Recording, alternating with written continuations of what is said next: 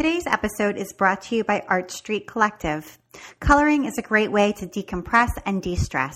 Art Street Collective artists have several coloring books available from whimsical and cartoonish to Celtic knots and kaleidoscopes. Visit the Art Street Collective website to see all the books available at artstreetcollective.com. Thank you so much, Art Street Collective. And now here's the show.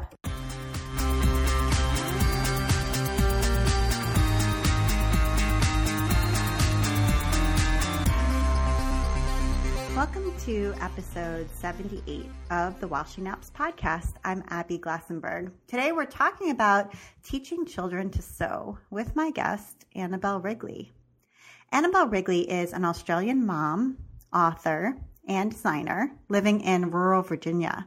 She owns Little Pincushion Studio, a space where she teaches children everything they need to know in order to go forth and conquer the world of sewing and creating. When she's not teaching, she's working on her We Love to Sew series of books published by C&T Publishing. She also teaches classes on Creativebug and designs fabric for Windham Fabrics. Annabel Wrigley, welcome. Thanks, Abby. Thanks for having me. Yeah, it's great talking to you. So, um, I'm going to talk a little bit first. I want to talk a little bit first about your background. You you are not originally from Virginia. We'll we'll hear your accent, so uh, you give yourself away. Um, you came to Virginia, where you live now, from Sydney, Australia, a little mm-hmm. over a decade ago. What prompted that move? Uh, it was about how old's my son now? He's 16. So it was about 14 years ago, and my husband had an opportunity for a job over here, and um, I had two small children. My son was two, and my daughter was just a baby. And we just thought we'd come over and have an adventure while while we could, and while the kids were young, and that it would only be a couple of years. And 14 years later, we're still here. So it's wow. all good. Yeah. yeah. What kind of work does he do? He works in um, IT. I see. Mm-hmm. Okay, and so um, so you weren't expecting to stay.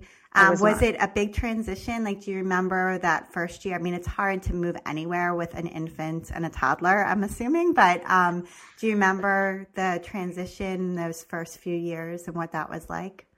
Uh, it was really hard. It was a lot harder than I thought it would be, for sure. It was um, it was a really different area. I'm from the northern beaches of Sydney, and uh, it was it was difficult because I didn't have any family, and I thought that I would be totally fine and I'd make all these friends, and it was a lot harder than I thought.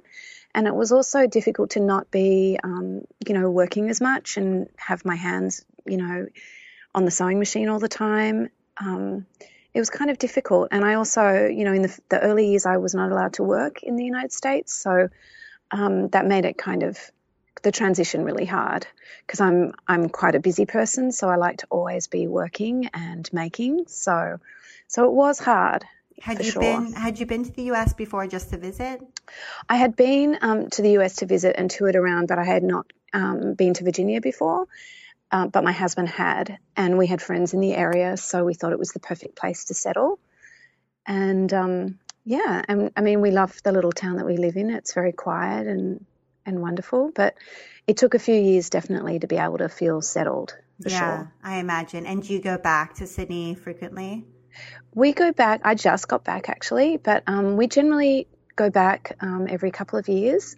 And um, or my husband will take one child, or I'll take one child. It's quite a big trip to do regularly. But right. um, but my entire family is back there, so I do love to go back and see them. Yeah, I imagine so. So you were trained as a nurse, is that right? Right. Yes, I was.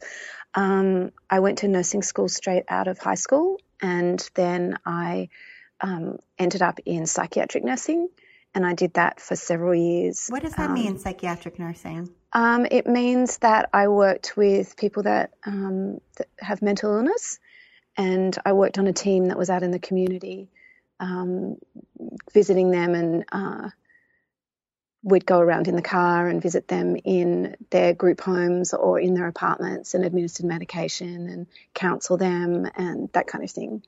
So I did that for several several years actually. Yep. Okay, and this was while you were in Sydney. This is while I was in Sydney. Yeah. Right. And what so, drew, I'm wondering what drew you to that. That sounds like a, I mean, it, it takes a very special kind of person, I feel like, to have the level of compassion and patience and things to do that sort of work. I, I loved it. I found it really fascinating. Um, talking, you know, just talking to people and, and talking about their experiences and really sort of getting in there with the counseling. I, I really enjoyed it. And you know, in Australia, there at that time there was a really big push to um, bring a lot of people out of the institutions and back out into the community. So it was really interesting thing to be a part of. Um, a lot of these people that were coming out of even out of prison, um, coming into the community and getting them set up and counselling them and learning about their lives and and helping. I mean, I really loved it. It was quite a stressful job, I won't lie, but I did I did really love it until I had my son. And that was when I went on maternity leave and I just realized that the, you know, the adrenaline rush of the constant kind of unpredictability and a little element of danger, which was really fun when I didn't have kids, all of a sudden became something that I just didn't want when I had kids. So that's when I had a massive career change and I just I didn't go back to nursing after that. Yeah. As much as I loved it. I can I just... totally understand that. I think um, I used to be a teacher and um, and I taught in the inner, inner, city for a bunch of years. And um, I understand what you're talking about about that sense of adrenaline rush, but also a little bit of sense of danger. Right. But also, it's very exhausting. Yeah. Um, even though it's really important work and good work, um, and maybe work you were really suited to, uh, somehow when life changes, it doesn't fit again. Yeah, it was almost like I would come home in the evening and my husband would know that I would just not want to talk for a couple of hours. Right. Because, you know, you've gone through so much talking and so much stress and it's exhausting and you come home, you need to sort of kind of release, you know, and just sit quietly for a couple of hours. And even though that was wonderful when I didn't have kids, it was just, I couldn't, I couldn't put my energy into that anymore once I had him you know, it was it was like some weird creative shift happened in my life, and um, yeah, yeah. I think you're not alone in that feeling. I think that's something that a lot of people can relate to um, once they become a mother. And yeah. um, but do you feel like there's some elements of that period of your life that do carry over and we'll talk obviously more about what you're doing now mm-hmm. and, and the new career you've built but yeah. are there things like strains that you recognize that you say oh you know i learned that then I, I really do. I, I don't want to say that I'm always analyzing people at all, but I think, but I do feel that it helps me. Um, I do feel that it helps me in my relationship with the children that I teach and kind of um, have an understanding of a lot of them and what they go through on a day to day basis. Um, you know, because I see these children for every single week for sometimes I see them for years. So, um, in that way, I think it's been really good to have that background actually. Yeah, and you see them, and we'll talk about this, but you teach after school, uh-huh. um, you know, sewing classes. And so um, I used to take art classes as a kid, and my kids take after school sewing classes. And um, so you're seeing them, uh, you know, in kind of a relaxed state. In other words, right. there's no grades. Um, nothing's mm-hmm. due, you know, there's not a real high stake situation. And mm-hmm. I know from taking many art classes myself that sometimes during art class, when you're all focusing and working on your own things is when like the best conversations come out because, Absolutely. you yeah. know, it's, it's almost as though it, it's not like anonymous, but it's almost, you know, it almost has that same feeling of like you can just talk and, and everybody's looking down and focusing. Um, so you probably, yeah, so you probably are privy to some good conversations there. Yeah, and they know, and the girls know that um, that what we talk about during class is completely confidential, and that it's a very safe place to to speak. How do they and know that? Is that something that you express? I tell them. I tell them that. So it's a safe place. Nobody talks about other people, and no one's allowed to say anything mean about other people, but sometimes the girls will come and, and they will have developed relationships with each other, even though they're all from different schools and different walks of life. And sometimes someone will start talking about something and they'll feel comfortable enough to, you know, have that discussion and and they know it's a, that it's really safe. And but they also do know that if they tell me something that I feel is puts them at risk in any way or that I think is something that their mother really needs to know, then I will tell their mother. But that's only you know, they know they know that. I make that really clear to the Yeah. kids. And having And that- that's only happened once. That's only Oh, happened wow. one time where I've had to go to a mum and say, I'm, you know, I'm a little bit concerned about this particular thing. So Right. But having that other adult um, in your life, you know, who you can trust and who you know is a good listener is so important for kids. Um, Mm-hmm. Yeah. So that's a great role to we have a lot of there's a lot of tears in the back room that happen here. there's a lot. Uh, it, there'll be a lot of, "Are you all right? Do you need to go into the back room?" And they'll be like, "Yes." And there's a lot of like teary conversations in the back room. But you know, I love that, and I, I'm really thankful for the relationship I've developed with these children that come to me. I'm, you know, so so in that way, uh, sometimes when I have new parents contact me, they'll ask me to tell them all about what happens in class and how structured it is and how it works, and and I kind of have to sort of sometimes say, it's it has become a bit of a sewing circle. So think of it that way. It's relationships are formed, skills are learnt. You know, there's a lot of conversation, and I love that we're we're part sewing circle, and then we're part. You know, we're learning at the same time. So Absolutely. it's really important to me. That's wonderful. And I think Mm-hmm. for people who are considering maybe starting uh, to teach sewing classes to children in their own areas, I think that's really inspiring to hear how you set the tone and that you do sort of encourage or allow for that opening up. Um, and relationship development and trust in the class um, that it that you expect it to be more than just and now we're going to sew the front to the back. Yeah, yeah. Absolutely, I want to know about them, and and they want to know about me, and we're together every single week. So um, I love that connection. I just think it's really wonderful. And love all those kids. that's that's great. Um, and you have two children of your own, which we referred to already, Ruby and Oliver. And Mm-hmm. how old are they now? Oliver is 16. He's almost 17, and he will be a senior this year. And Ruby is 14, and she will be starting high school this year. Yeah. Wow, yeah, they're growing up. So, Yep. um, so your grandmother sewed, but you didn't really sew as a child. Is that right? I didn't. I was a little bit younger than my sisters, and so they learned how to sew from her.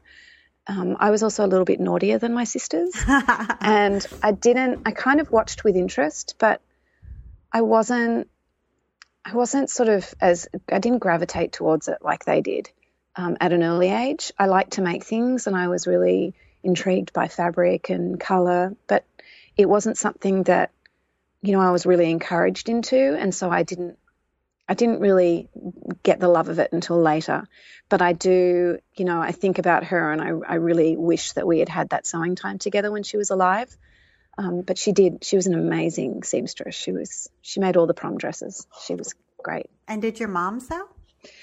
My mum sewed a little, but I wouldn't say I really remember her sewing much when I was a child. No. hmm My mom doesn't sew at all, and Yeah. actually, my grandmother didn't sew either. And so, um, there wasn't anybody to teach me. It was just uh, me learning in home ec in eighth grade. So, Yeah. yeah. So there is. we did a still lot of yeah, we did a lot of tapestry together. Uh-huh. You know, with a lot of cross stitch. She would spend time working on that with me, but not so much sewing as much. hmm Okay, and so you got much more into sewing when you became a mom, when Oliver was born, and then Right.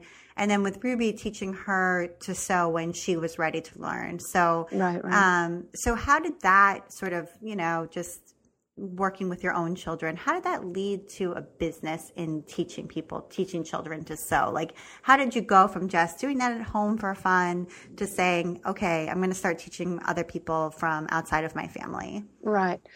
Well, well, it really all goes back to when I had Oliver, and um, my friend came over with her baby, and her baby had this the cutest hat I'd ever seen on, and I said, "Oh, that hat! Love that hat." she said, "Oh, it's by some designer, and it was, you know, a two hundred dollar hat." And I thought, well, I'm not going to pay that for that hat. I'm going to see if I can work out how to make that hat. So I got some felt and a staple stapler and I stapled the whole thing together and I gave it to my mother-in-law because she was amazing at sewing. And I said, "Can you teach me how to make this?" So we made a pattern she I got a sewing machine and she taught me how to make it. So I made a few for him and then you know, I've, people asked me to make them for their kids, so I made some more and then then it snowballed and I started selling them at markets and um, shops. And then I started making bags and baby clothes, and I sort of taught myself. And then I um, I got a, a sewing helper and a cutter and a pattern maker, and we I started this little clothing label in Sydney, and and what was, was, that? What was that called? It was called um, Baby Olive. And then when I started doing um, some older children's things, I changed the name to Olive and Friends, and it was really very market based. Um, you know, handmade markets are really big in Australia, and so I would go and sell out every single time. And I'd kind of gotten to this point where it was getting really big, and it, it was scaring me a little bit. And that was when the opportunity had come up for us to move here. So I kind of put the business to sleep and moved over here. When you say it was scaring you, what was what was frightening it's, about that? It was growing so fast that I had to start thinking about. Um, you know, I think it's probably a similar situation here where a lot of manufacturing started to go offshore. Not as many things were being made in Australia anymore. And a lot of the mills had closed down and the factories, and there, there were a lot of factory workers around that were looking for work. But I was going to need to start having larger quantities made, and I was going to have to start thinking about offshore manufacture. And I was just not ready for that yet because it happened so fast. I didn't, I was like, oh, and by that time I had a, another baby. And it, you know, I thought, okay, well, we'll go away for a couple of years and I'll just really think about what I want. And then when I come back, I'll pick it up again and we'll see what happens, you know. Mm-hmm. So um, we moved over here and I started sewing a lot. And I would just sew for friends um, because I needed to keep doing it. And I would sew clothes for Ruby when she was a baby. And I couldn't legally work. So I wasn't sewing as a business. And just to clarify, that was because you didn't have a visa. I didn't have a work visa yet right, okay. at that time. My husband was here on a specialist visa, so I didn't have a work visa yet. And um, and so then it wasn't until sort of years later, and Ruby was maybe seven, um, that I started teaching her, and I had gotten my work permit by then. And she would watch me sewing. I had a room set up, and she was wearing all my clothes that I was making. And she was interested. She was kind of wondering what was going on and could she try it. So I started teaching her, and then I started teaching couple of her friends, and then um, I, you know, I started it. I did a brief stint teaching at another place, um, but I really realised I was better t- working for myself. Um, and why and so, is that? You just wanted to do it from home, or was there another I, reason?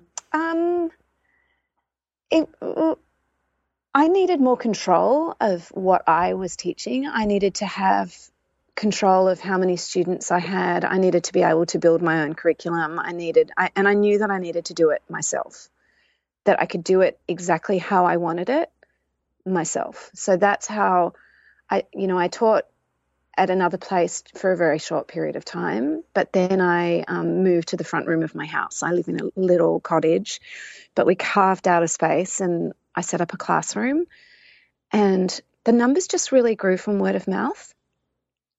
And from there, then we had this garage that had a mud floor and it was not big enough for a car. So my husband, the fantastic handyman, decided let's convert it. So we converted it into my studio, and that became my studio at home for a while.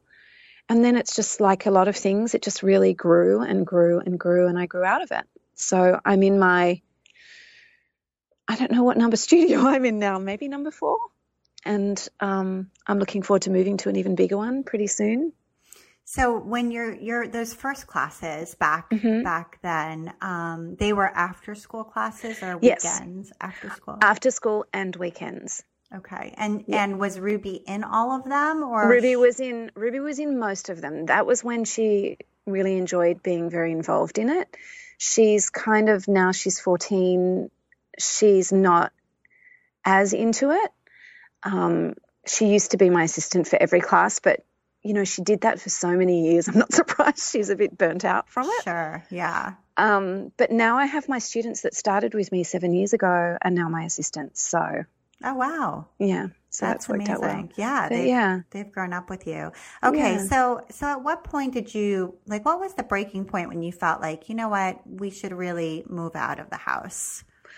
When the breaking point was when the the lines between my home life and my work life became very blurred, and um, and the fact that children had to go into my house to use the bathroom that was another time, another thing as well. Oh, right.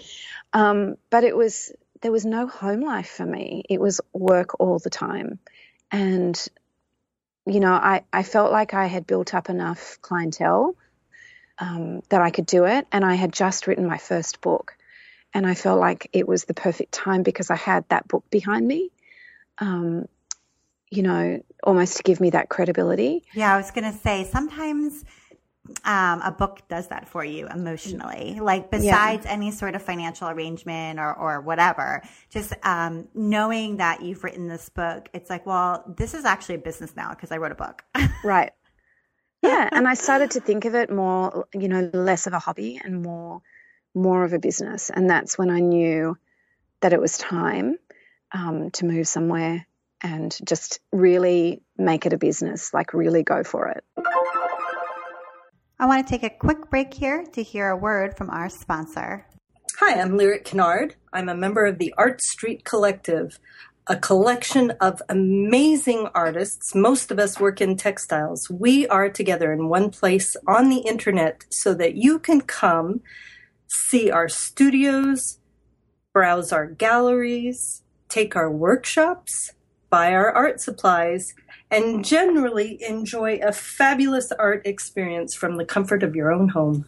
Right. And how many of you are there right now? I would have to count. Let me see. Three, four, five, six, seven, eight. There are eight of us, and we are from coast to coast. So, have you ever been to a really great um, open artist studio place? Oh, yeah, absolutely. Yeah, there's one here in Raleigh where I live. Um, I recently went through the arts district in Asheville, North Carolina, which was amazing. So you just wander from place to place, sometimes in an old rat's maze of a warehouse or from building to building, and you can meet and see such a myriad of artists and all the different work that they do. And it's such a wonderful thing to do, but we don't always have time to get out of our house and do that, right? So I love that you can do that virtually on the web.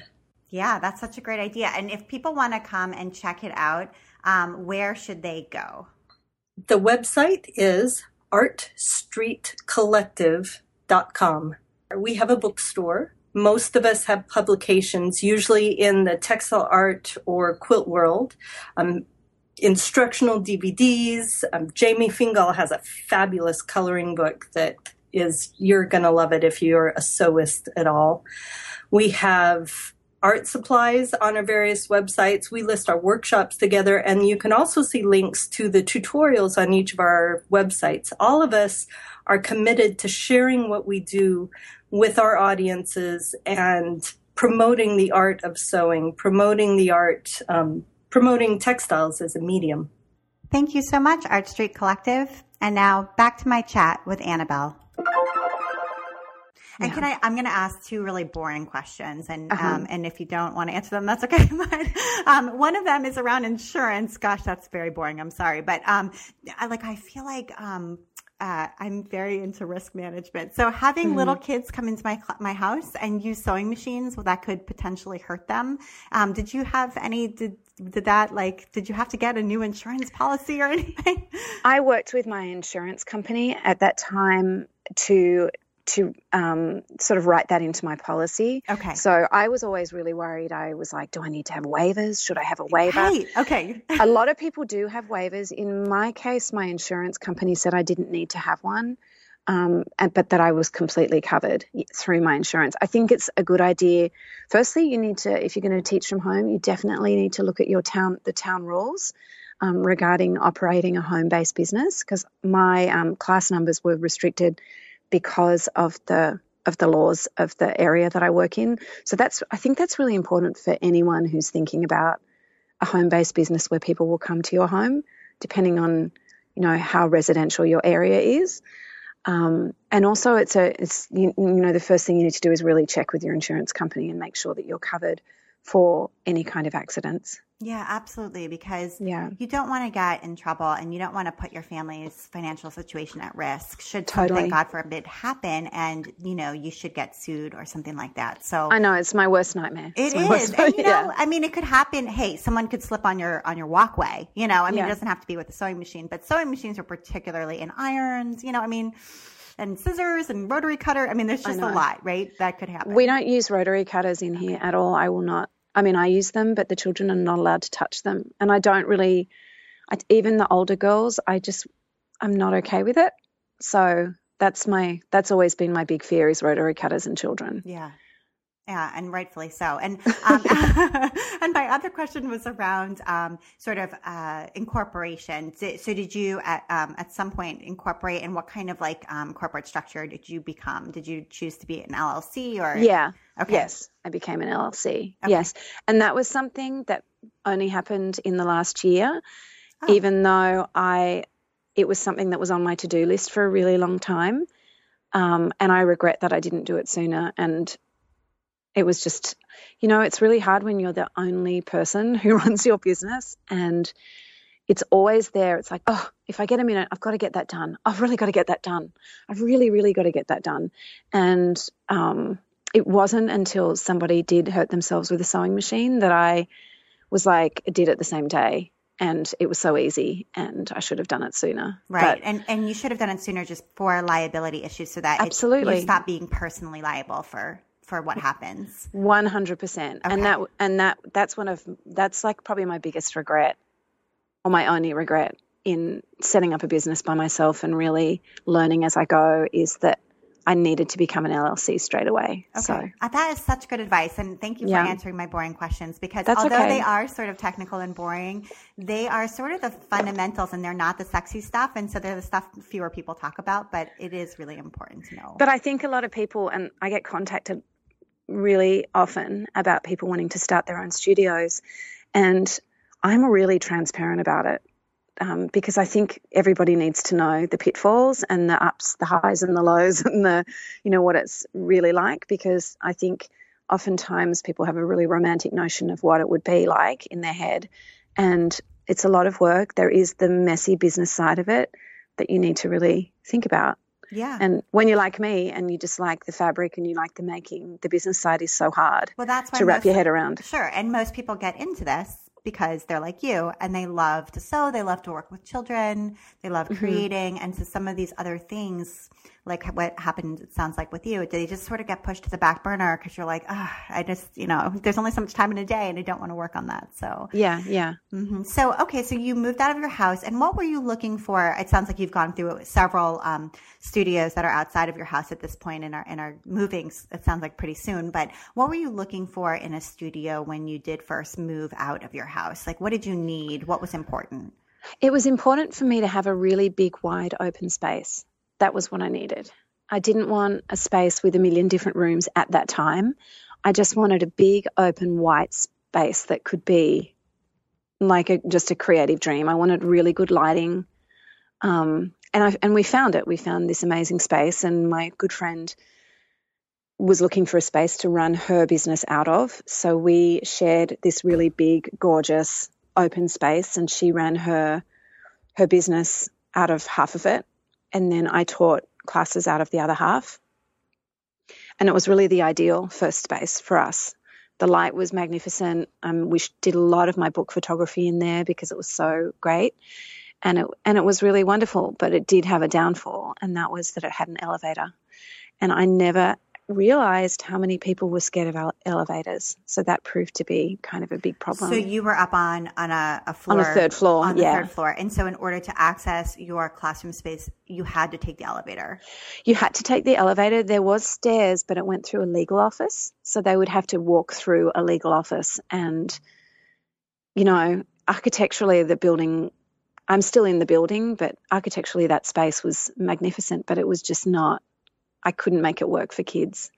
Had a very old elevator, and children got very scared of the elevator. And, um, and that, that was a problem. Yeah, for again, again, like kind of not the most um, obvious thing to think about, but that is an important part of it. Yeah. Like, how are students going to access your space and, and what is going to be in their way and how hard is that going to be? That's important. Absolutely, absolutely because there are a lot of parents that have really big elevator phobias that I never realized that people had. Wow, you now learned all about it. now it makes total sense. Yeah. And claustrophobia as well. Sure. And they just would not be able to come up at oh. all.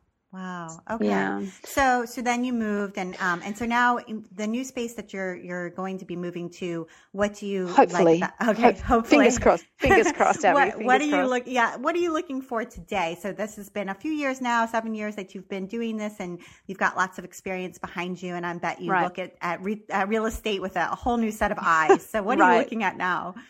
Okay, what I want now is um, somewhere with a, an outdoor space um, oh. We've been doing a, lot of, I'm really um, interested in pursuing natural dyeing with the kids. We've been doing some shibori this summer, which is hard in a parking lot.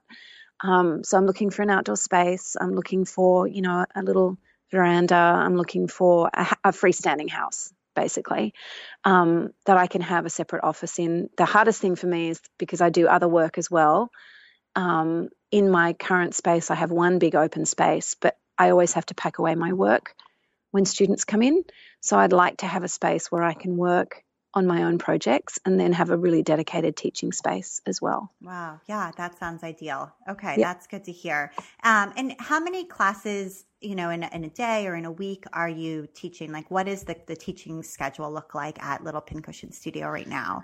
Well, during the school year, it's two classes a day after school um, from Monday through Saturday and um, and then on Saturday mornings we do Saturday mornings, and then usually workshop schedule is I might do a workshop every month or two workshops every month, and then I'll take the trailer out um, usually once a month for a party.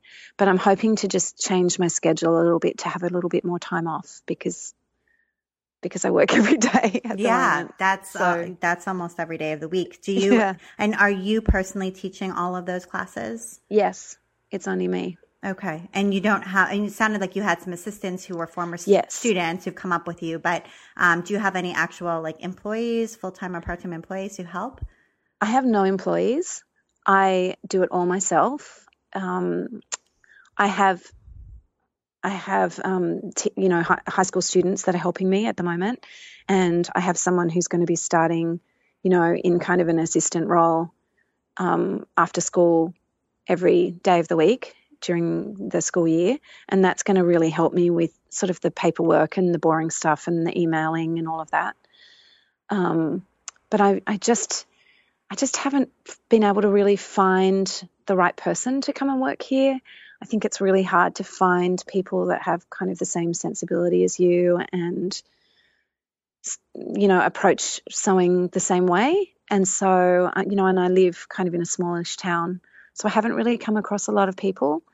Um, i have started having teachers come in and teach other things um, just independently in the space when i'm not in here but for sewing classes i haven't yet found the perfect fit Okay. And so how are the classes structured? Like, um, so I I teach an adult class here locally in um, in Wellesley where I live, and um, mm-hmm. it's actually taught at a, a, kids sewing center called Sew Easy, and all the other classes are for kids. But I teach right. the I teach like the moms who um, they get the sewing machine for the child for Christmas or for a birthday, and, and then the child's at home and needs help, and then mom's like, "Oops, I don't remember how to use this, or I never learned," and so they bring in the sewing machine, and I teach the parents oh, that, how to use yeah. them.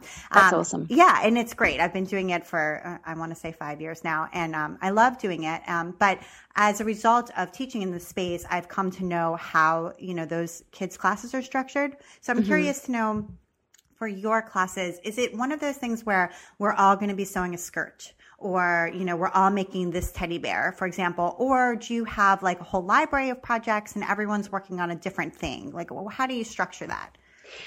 It's different all the time. I mean, I know all the kids and I form classes based on who the kids are and ages. And usually, I, I maybe only get each school year, I might get another 10 or 15 new children, but generally the children that I had last year will be coming back this year. They they tend to move on only when they become older teenagers.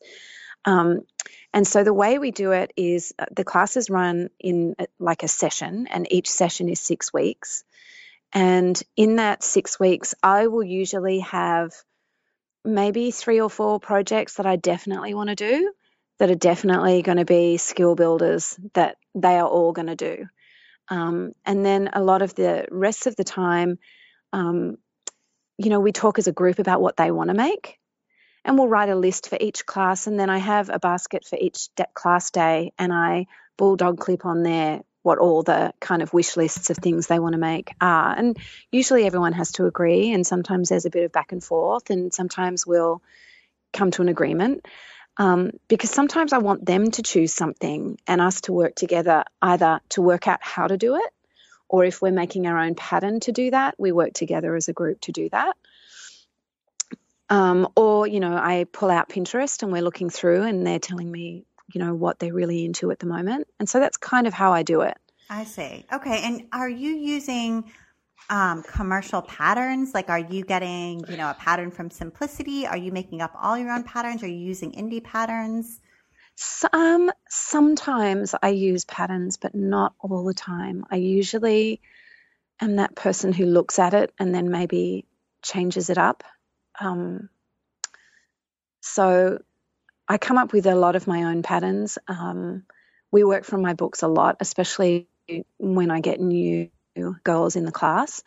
Um, and we do sometimes work with some indie patterns for clothing, but I don't do a ton of clothing with kids. But it's really a mix. I mean, not not all commercial. I like to do a lot of my own stuff. Okay, and I know at the the center where I teach, they have um, if you're a new student, so if this is your first class, the, everyone's mixed together, but um, they actually end up having to come a little bit early, and they um, all make I think it's a drawstring, maybe a pillow first, and then a drawstring mm-hmm. bag, just to learn to use the machine. Um, and because they've never used the sewing machine before um, at all, and so they just have to learn like how does the needle work, how does the right. bo- you know what is a bobbin. So, do you have something like that, like a first project that everyone yes. kind of has to graduate through? Yes, absolutely. I have um, if someone wants to enter regular classes once they've already started um, and they want to join a class, they have to come and do a beginner workshop. And in that workshop, they learn how to use the sewing machine, they learn about sewing safety, they do some practice work and learn how to sew, you know, what a seam allowance is and how to sew with the edge of the foot on the edge of the fabric and how to sew a straight line. And then they complete um, a little crossbody bag, which kind of covers all those skills that they've just learnt and you know pinning and cutting and all of that kind of thing. And sometimes if we don't do that sometimes they'll make a pillow or like a big patchwork pillow.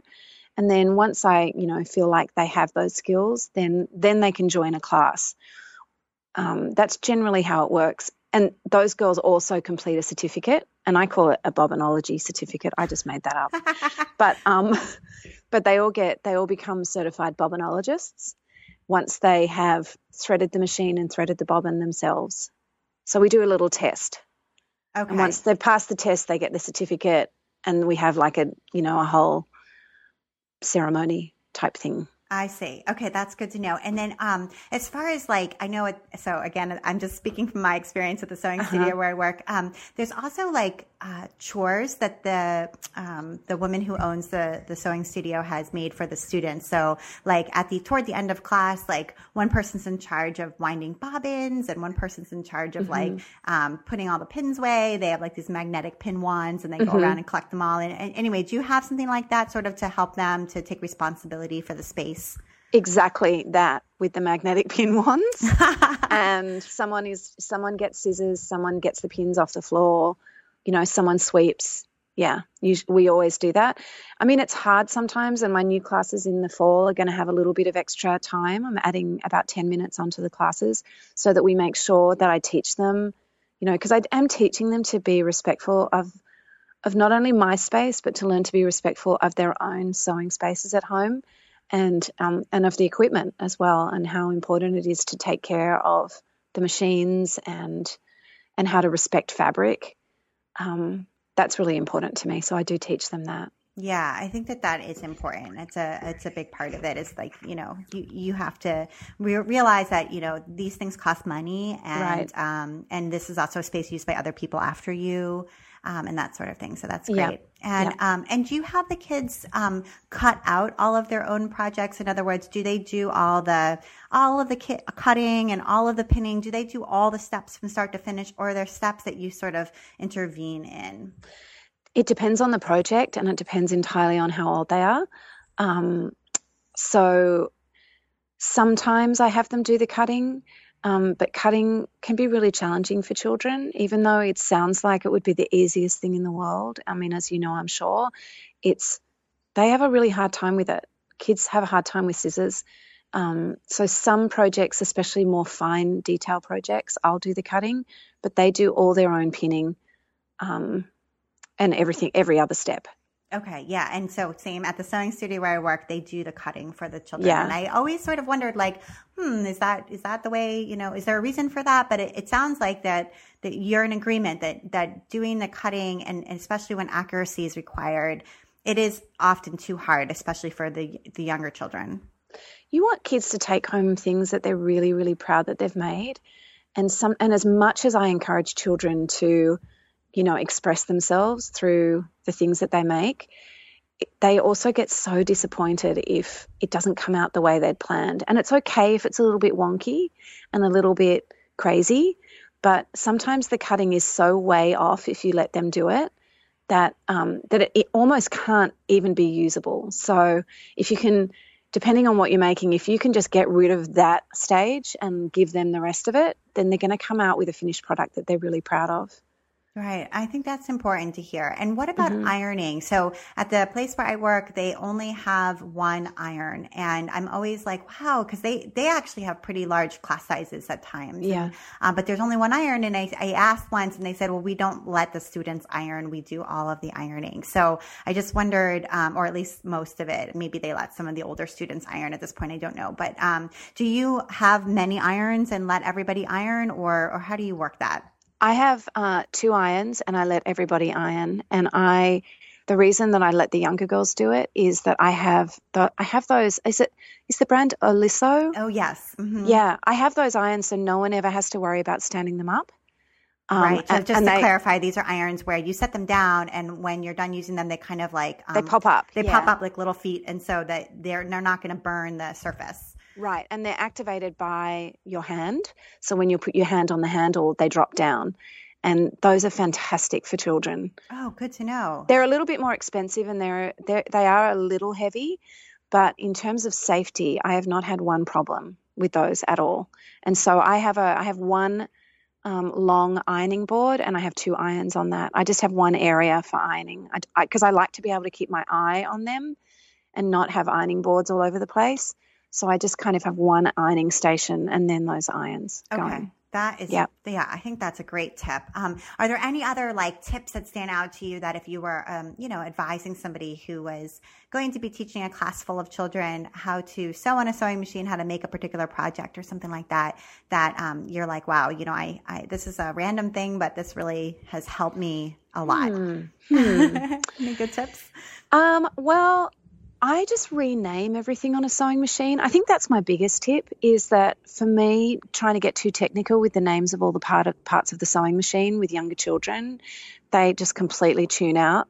Um, so we kind of make a game of the names of the parts of a sewing machine so that when I'm telling them to do something, they know exactly what I'm talking about. So, you know, a presser foot and a foot pedal can be very confusing when you say put the foot down. Um, then they Oh, might put their foot on the foot pedal instead of on the, you know, putting Sure. the. So the, you know, the presser foot is the chicken foot. They love that because it looks like some kind of crazy robot chicken foot, and um, and you know the thread take up lever, you know that that is the part that Yeah. that often gets unth- unthreaded and they often forget to thread it. We call that um, the groundhog in the cave, and you've got to bring the groundhog up to see the sunlight. Okay. And, that's- we call that the goose head. Um, oh, do you? Yeah. Yeah. Sometimes we call it the caveman as well. It depends. It's like bring the silver caveman up. And it sounds wacky, Right. but it really works for them. And even like, um, you know, when you're threading, when you're threading to, to wind a bobbin, Uh-huh. um, the, those, the little, um, tension discs that the thread has to pass through in order to go Uh-huh. into the bobbin. And, um, we call that the belly button. Oh, it's brilliant. yeah. Right. So, Yeah. right. And all of these things are, I think those are great. Um, they're important. And I'm sure when you first started sewing, you didn't really have those terms. Right. But over time, you've invented them because they just help kids identify and clarify what they're doing. Yeah. I also use um, washi tape and I'll stick washi tape all over the sewing machine with, um, you know, like thread it here first or because sometimes children, you know, they're so visual that even though there's a thread guide on the sewing machine, sometimes they need to like read it. It needs to say it like with, you know, in someone's handwriting and then they get it. So quite often I will just stick washi tape all over the machine just to get them started and and also with their machines that they bring in to learn how to use them i will do that um, for them to take it home like that.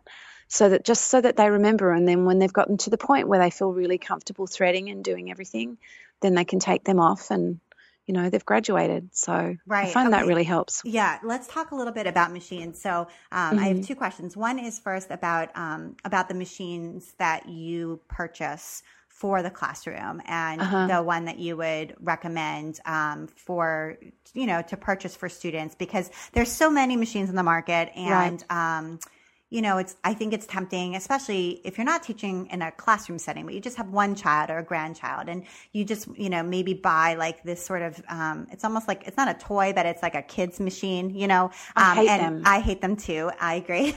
Um, and so, and if you don't want to do that, and and you know, and you maybe you can say a few words about why you hate them, and then what would you recommend, um, either for them or for a classroom setting? Right. Um, well, I have two. I have two different machines that I like. Um, I had the Brother Six CS Six Thousand I. I had them for the studio. They're very lightweight, um, computerized machine, very affordable. Um, really, really, really slow speed control, which is fantastic. Um, and they retail, I think, on Amazon at about 145. So if you're starting off a studio, they're a great they're a great option, um, a cheaper option. But I did just upgrade. Um, I was not planning on it, but I was at Quilt Market and I saw these fantastic machines, and it was like it was like the whole world lit up, and the angels were singing, and um, that's a good machine. and I was like, "What is that?" and um, and um, and this is this brand of machine called Eversewn. They're a totally adorable sewing machine with a little bird on them. They look fantastic. Um, they're very easy to use. They're extremely heavy, which I love because that's the problem with the brother. The brother is so lightweight that the children, when they lean on the extension table, can sometimes knock the machine over. Um, and that's one of the same problems with the kitty machines. yeah, totally. And so I thought, oh, I'm going to take my brother machines, I'm going to put them in my trailer, and I'm going to replace um, them with the Eversewn. So I love them. They are so quiet. They are very, very smooth. So many, um, so many stitch options, but you know, the easiest bobbin to thread. They're so easy to thread. They've got really great diagrams on how to thread them, so, and the children really love them. That's great. look- Okay, we are definitely going to link to this machine so that people can take a look at it, and hopefully, maybe I can even find a picture of one so people can see how they look too, because it sounds like they look good. I always had a dream that I wanted to design a sewing machine for children Uh huh. um, that could take them through to adulthood. Okay, that's a great idea. But this is and, maybe it. And this is it. And this is it. Yeah. Wow. It's cute. It's great for kids, great speed control, and will take them through to adulthood for sure. Wow, that's great. And and Yeah. are you working through the dealer to get these? I mean, are you buying them on Amazon or are you working No. through? Okay. Yeah, I'm working through a dealer. Yeah. Right. Okay. And Mm-hmm. that's another good suggestion too for people who want to be, you know, buying in bulk. Um, Mm-hmm. That you should work through a dealer rather than uh, buying them retail. Mm-hmm. Um, yeah, for sure. And also um, getting them serviced, right? Because uh, they Yeah. get a lot of wear and tear, maybe more so than a regular machine would. Yes. And for just basic cleaning, I usually hire my teenage son to come. he puts his headphones on and just comes and cleans everything for me, um, you know, once a month, unless they need more. Okay. Yeah. Okay, that's a good tip too. Um, so, um, and my other question was about you had mentioned that when students bring their own machine in so that they can learn, sometimes you put the washi tape on it. Um, Yeah. And so this is one of the things that um, I, I've struggled with a little bit at the sewing center where I teach, which is what I was saying earlier. The um, the students learn on the machines that are at the sewing center, and they don't bring their own machine in. And so often they'll actually purchase the same one so that Yeah. they have some consistency between um, the class and home. But sometimes, you know, they'll have grandma's machine or mom will just buy a different one or, you know, grandma will buy one for Christmas and it, they, she didn't know which kind to get. Um, and so they have a totally different brand. And, you know, all Yeah. sewing machines are basically the same, but they also all have their little idiosyncrasies. And so sometimes they get home and they, they literally like can't figure out how to use it. Yeah. Um, and so anyway, it sounds like you've come up with some way for them to bring their one from home in and get a lesson. I usually ask them to come in before class, you know, like 15 minutes before class, and we'll run over how to thread it. Um, and, you know, usually they know how to sew. So it's just a matter of teaching them how to thread it. But I really am trying to, you know, open everyone's eyes up to the internet and YouTube because pretty much you can get a video on how to thread any machine on YouTube. So I'll, I'll send them back with, you know, instructions to jump on YouTube and we'll have a little mini lesson on how to work their own machine. But that's generally, that's generally how it is, how Okay. it works here. Yeah. Yeah, I think that's important for people to hear too. So, Mhm. um, so let's talk a little bit about Penelope. Um, Uh-huh. You've mentioned this trailer a couple of times, and I'm sure people are curious about what you're talking about. So, you Mhm. have this trailer named Penelope, and it is the coolest looking thing I have ever seen. Plus, it's just such an amazing concept. So, tell us what it is and how you use it, what it looks like, all the good stuff. Well, it's a um, it's a little reproduction um, of a Shasta. I think it's a Shasta Airflyte trailer, um, and it's pink um, to match my logo. And I teach um, children out of it. I do birthday parties out of it, and pull it behind the car. And I had always kind of thought, wouldn't that be cool? That would that's just the coolest idea. I'd love to do that one day. I mean, it'll probably never happen, but I'd like to do it. And I would always be on Craigslist, and I would always stop when I saw a, tra- a vintage trailer for sale on the side of the road. And it just it got to this point where they became so hot that I could not find anything anywhere. And I don't know. It was kind of like, oh, I think I'd love to do it, but I, I wasn't sure that I would ever actually do it. And then I came across this guy who was um, reproducing them um, down in North Carolina, kind of Tennessee border, and um, maybe it's Georgia and Tennessee. Anyway, he just does the most incredible job of these trailers, and I started a conversation with him about it, and then I was fully not intending to do it, but then I was like, I have to do it. It's going to be great. I, you know, I always bring it up to my students and their parents as well, and say, "What do you think about this idea? Do you think this would work?" So everyone was really enthusiastic about it. And so he built it for me. And um, And did he build it like custom inside so that it would be to your spec? no, he built, so he built it so that the walls and everything were finished inside. It was just plain raw wood paneled with a, a laminate checkerboard floor. That's how I got it. And then over then the next few months, um, I sketched out how I wanted it to be inside, and my husband completely built it out for me exactly how I wanted it. Um, And so, what is inside of it? So, if I mean, I'll, I'll post a picture because you have a you have a picture on your site so we can see it. But for people who aren't looking at that right now because they're at the gym or whatever, Right, just tell us a little bit about what it looks like in there. That's okay. So when you go in the door to the right hand side, there's um, spanning the width of it is um, most of the width of it is a bench with pillows on it, and under that bench is where I store all the sewing machines. Um, it's kind of got a pop open top, and then beside that I have shelving with um, a little lip on the front, so that keeps everything in. And I have stacks, that keep stacks of fabric always in there.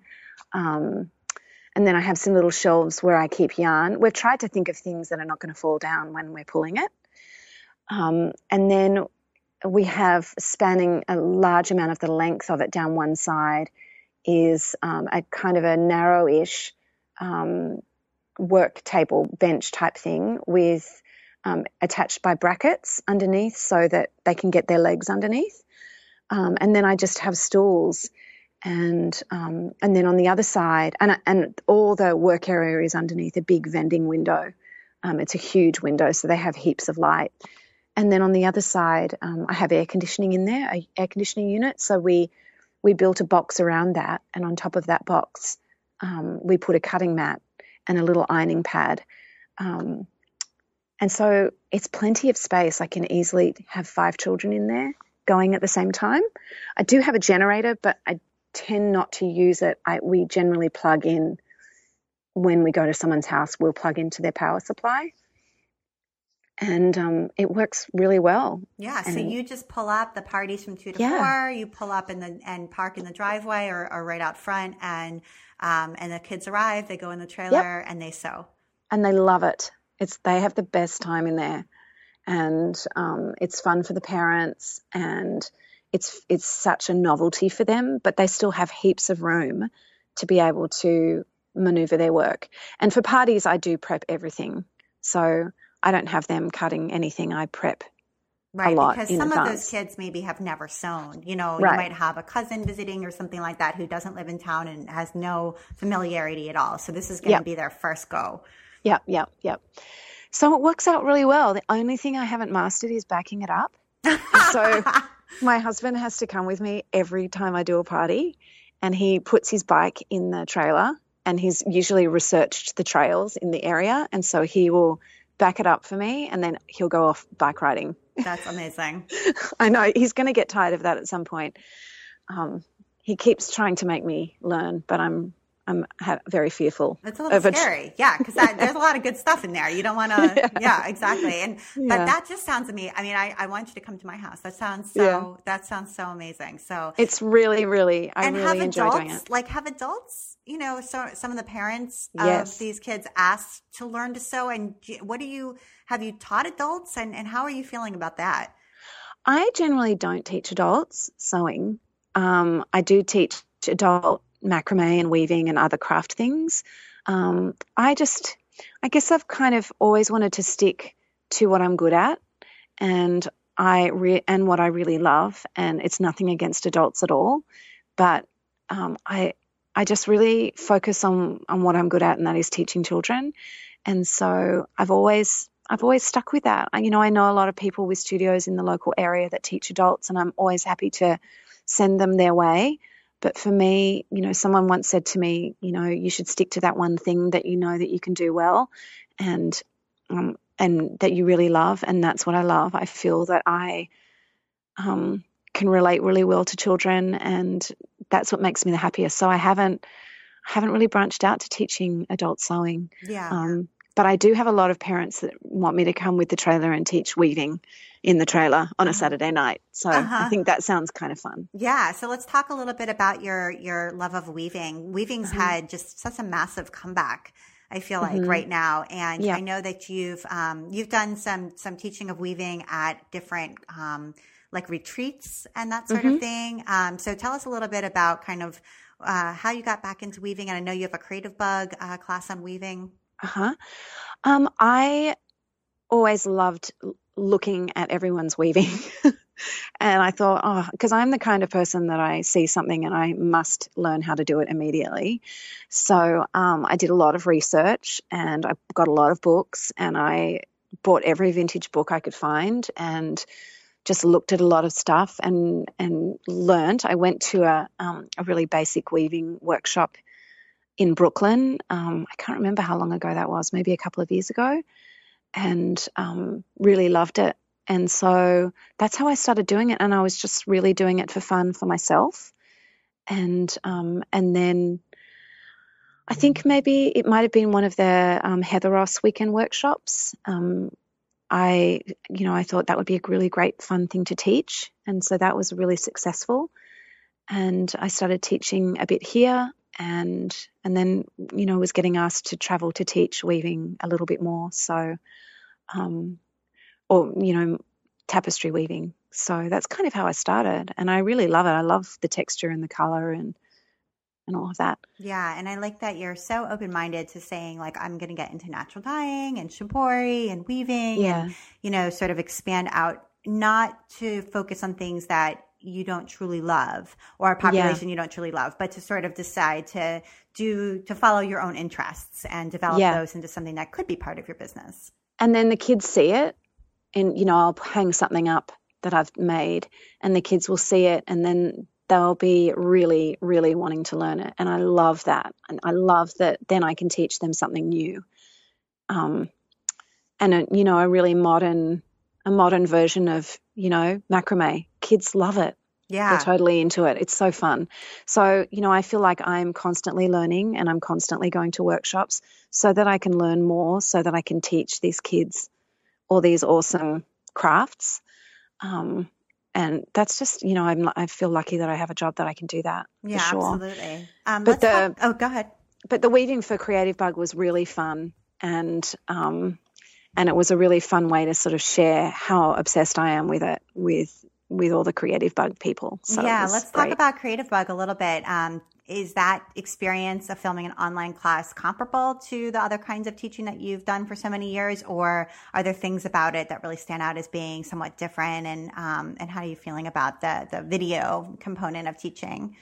Um, I, you know, I am so thankful to have those videos, and I am so thankful, you know, to work for a company like Creativebug. It's been a really fantastic experience, and you know, I was so terrified when I started. In fact, I'm terrified every time I do it. I'm still terrified, but they're just an amazing group of people, and the quality of their videos is so beautiful. And I love that I can send, you know, my students in that direction.